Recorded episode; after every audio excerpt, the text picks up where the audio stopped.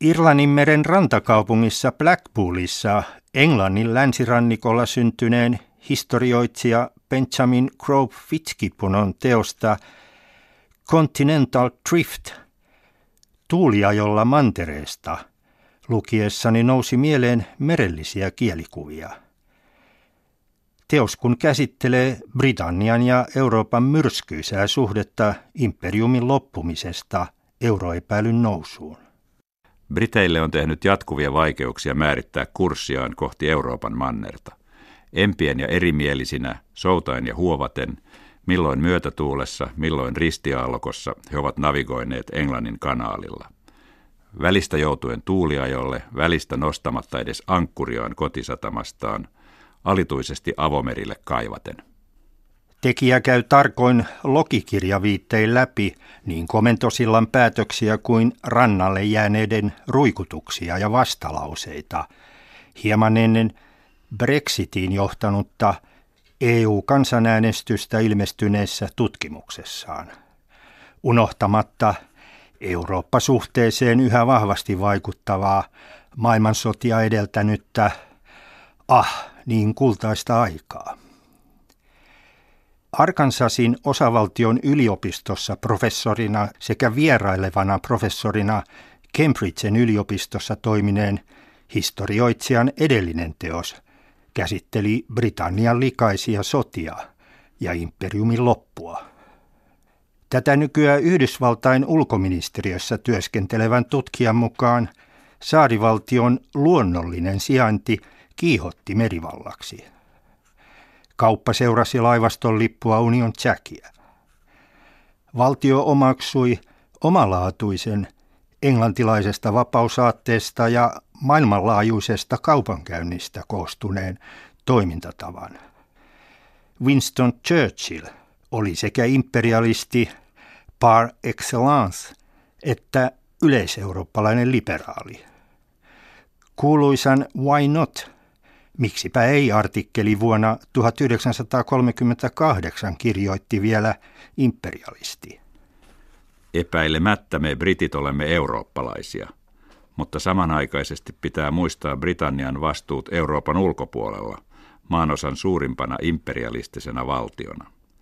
Britannia on Euroopan kanssa, mutta ei sen osa. Olemme yhteydessä, mutta emme sisään sulkeutuneita. Kiinnostuneita ja liittoutuneita – mutta emme sulautuneita. Vain toimimalla samanaikaisesti sekä Euroopassa että sen ulkopuolella Britannia voi turvata ainutlaatuisen saarellisen historiansa ja tunnistaa yhteisen eurooppalaisen perintömme. Kymmenen vuotta myöhemmin 1948 Haakissa Hollannissa 700 eurooppalaiselle vaikuttajalle puhui liberaali Churchill. Laittakaamme erimielisyytemme syrjään ja luokaamme yhdessä Euroopan Yhdysvallat, United States of Europe. Mutta ilman Britannian vaikuttavaa osallistumista yhdelläkään suunnitelmalla Euroopan Yhdysvalloista ei ole mitään käytännön arvoa. Siksi yhdistynyttä kuningaskuntaa tarvitaan poliittisesti ja taloudellisesti yhdentyvän Euroopan ytimessä. Kylmän sodan ilmapiirissä Euroopan Yhdysvallat ilmeni pian idealistiseksi hankkeeksi. Kohta myös Churchill piirsi Euroopan rajoja, jotka eivät seuraa vuoristoja tai muuta luontoa, vaan läntisen sivilisaation rajoja. Kylmä sota veti myös brittejä lähemmäksi Yhdysvaltoja. 50-luvulta alkaen erityisesti Suetsin vuoden 1956 kriisin myötä eurooppalaisesta ja yleiskielenään englantia käyttävästä siirtomaaimperiumista on koostunut brittien identiteetti joutui koetukselle maailmanvallan muretessa ja siirtomaiden itsenäistyessä. Grove Fitzgibbonon mukaan mietittäväksi tuli uusi kysymys. Miten asemoida itsensä imperiumissa jälkeisessä maailmassa, johon kuului myös maanosa nimeltä Eurooppa? Pian hallitus kääntyikin Eurooppaan päin, koska ei tiennyt minne muuallekaan kääntyä. Euroopan hiili- ja teräsunioni-hanke yllätti britit. Tuolloisen Labour-hallituksen mielestä kaivostyöläiset eivät tulisi ikinä hyväksymään eurooppalaista hiili- ja teräspoolia. Työväenpuolueen kannanotto vuodelta 1950 saattoi kaikkua myös vuoden 2016 EU-vaaleissakin. Niiden jälkipyykissä on arvosteltu Labourin nykyjohtajaa Jeremy Corbynia passiivisesta kampanjoinnista unionin jäämisen puolesta. Britannia ei ole vain pieni, täpötäysi Manner-Euroopan läntisen rannikon saari, vaan myös jokaiseen maanosaan yltävän maailmanlaajuisen kansainyhteisön keskus. Olemme lähempänä Australian ja Uuden-Seelannin sukulaisiamme kuin eurooppalaisia – kieleltämme, alkuperältämme, sosiaalisilta tavoiltamme ja rakenteiltamme. Britit eivät koskaan tule olemaan vain eurooppalaisia, eikä yksikään hallitusvaltaa käyttävä sosialistinen puolue voi hyväksyä järjestelmää, jossa ylikansallinen eurooppalainen elin voi päättää merkittäviltä osin kansallisesta politiikasta varsinkin kun ylikansallinen valta voi koostua pysyvästä antisosialistisesta eurooppalaisia työläisiä kohtaan vihamielisestä enemmistöstä. Käännettyään kurssiaan päin Eurooppaa Lontoa arvioi aluksi Saksan ennen pitkää hallitsevan kuutosten yhteismarkkinoita. Siksi valittiin vapaakauppajärjestö EFTA, johon liittyi Tukholmassa 1959 Ison Britannian johdolla seitsemän maata. Kun brittien isoveljeksikin irvitty Yhdysvallat ilmoitti tukevansa mieluummin kuutosia kuin seitsikkoa, käänsi Britannia kurssiaan. Hallitus ilmoitti halukkuudestaan liittyä Eurooppaan, lisäten, jos vain meidät pyydetään. Ei pidä pyytää, vannotti aina kuolemaansa 1970 asti Ranskan presidentti Charles de Gaulle. Britanniaa ei pidä milloinkaan päästää yhteismarkkinoille, koska mantereesta erottuva saarivaltio ei ole koskaan halunnutkaan nähdä maanosaamme yhtenäisenä eikä yhdistyä siihen. Pelkästään jo vahvan angloamerikkalaisen suhteensa takia yhdistynyttä kuningaskuntaa ei voi koskaan pitää täysin eurooppalaisena. Lisäksi brittien työmallit, tavat ja perinteet ovat omalaatuisia ja erottuvat selvästi muista eurooppalaisista. Tämän luulisi tulleen kaikille päivän selväksi viimeksi kuluneiden 800 vuoden mittaan.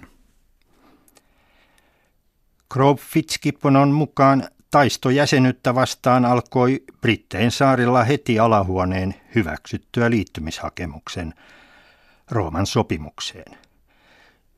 Seuranneita vuosikymmeniä Grove Fitzgibbon pitää tyytymättömyyden kausina. Vielä vuoden 1975 kansanäänestyksessä, kun kaksi kolmasosaa kannatti pysymistä yhteismarkkinoilla, otaksui uusi pääministeri Margaret Thatcher aluksi äänestyksen lakaisseen kysymyksen maton alle. Mutta jo ensimmäiset eurovaalit 79 toivat ilmi brittien olevan eurooppalaisia vain puolelta sydämeltään. Äänestysprosentti 32 jäi alhaisimmaksi vaaleihin osallistuneista maista. Belgian Brykkessä 1988 puhui jo euroskeptinen Thatcher. Euroopan ja Euroopan yhteisön tulevaisuutta ei pidä yhdistää. Yhteisö edustaa vain yhtä eurooppalaisen identiteetin monista ilmenemismuodoista. Maani kohtalo on Euroopassa osana yhteisöä, mutta maani tulevaisuus ei riipu pelkästään Euroopasta. Yhteisö ei ole päämäärä sellaisenaan. Tämän takia yhteisön pitää olla itsenäisten riippumattomien valtioiden yhteisö. Kansallisuustunnetta ei tule kaventaa eikä valtaa keskittää eurooppalaisiin instituutioihin. Luokaamme Eurooppa, joka toimii tarmokkaasti laajemmassa maailmassa, joka katsoo ulos eikä sisään ja joka varjelee Atlantin yhteisöä, eli Eurooppaa molemmin puolin merta, uljasta perintöämme ja vahvinta voimaamme. Uljas perintö tarkoitti Yhdysvaltoja. Toisin sanoen 13 eurooppalaista uutta kotimaatansa johtamaan noussutta siirtokuntaa, eli Britannian menestyneintä entistä siirtokuntaa. Historioitsija tarkentaa.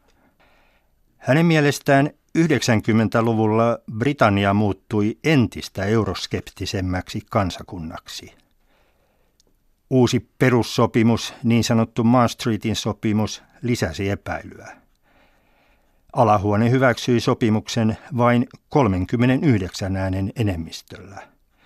Vuosikymmenellä perustettua itsenäisyyspuoluetta Ukipia ei otettu tosissaan kuin vasta tällä vuosituhannella. Puoluejohtaja Nigel Faragen ennustama poliittinen järistys toteutui kevään 2014 euro- ja kuntavaaleissa. Eurovaalit voittanut itsenäisyyspuolue teki historiaa, kun ensi kerran yli sataan vuoteen, sitten 1906, valtakunnalliset vaalit voitti muu puolue kuin konservatiivipuolue tai Labour. Viitisen vuotta Maastrichtin sopimuksen hyväksymistä myöhemmin esitettiin Hongkongissa brittien siirtomaaimperiumin kuolinkohtaus heinäkuisena iltana, kun Union Flag-lippu laskeutui viimeisen kerran salostaan Kiinan valvontaan siirtyneessä siirtokunnassa. Krop Fitzgibbonon mielestä euroepäilyyn on koko ajan sisältynyt – poliittisten erimielisyyksien ohella kulttuurinen tekijä. Tämä ilmenee usein nostalgiana, haikailuna siirtomaavallan kultaajasta.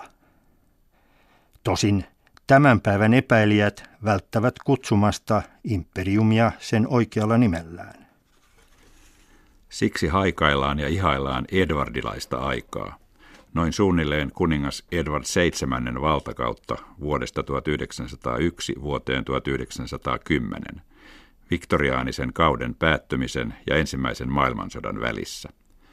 Tuolloin aurinko ei laskenut koskaan neljäsosasta ihmiskuntaa koostuvalla alueella, jota suurempaa ei yhdenkään toisen valtion hallinnassa ole koskaan ollut. Britit voivat olla lojaaleja eurooppalaisia Silti heillä ei ole mitään aikomusta luopua kansallisomaisuutenaan pitämästään suuruuden ajan perinnöstään. Tämä perintö pani britit epäröimättä purjehtimaan 8000 mailia vallatakseen Argentiinalta takaisin Falklandin saaret.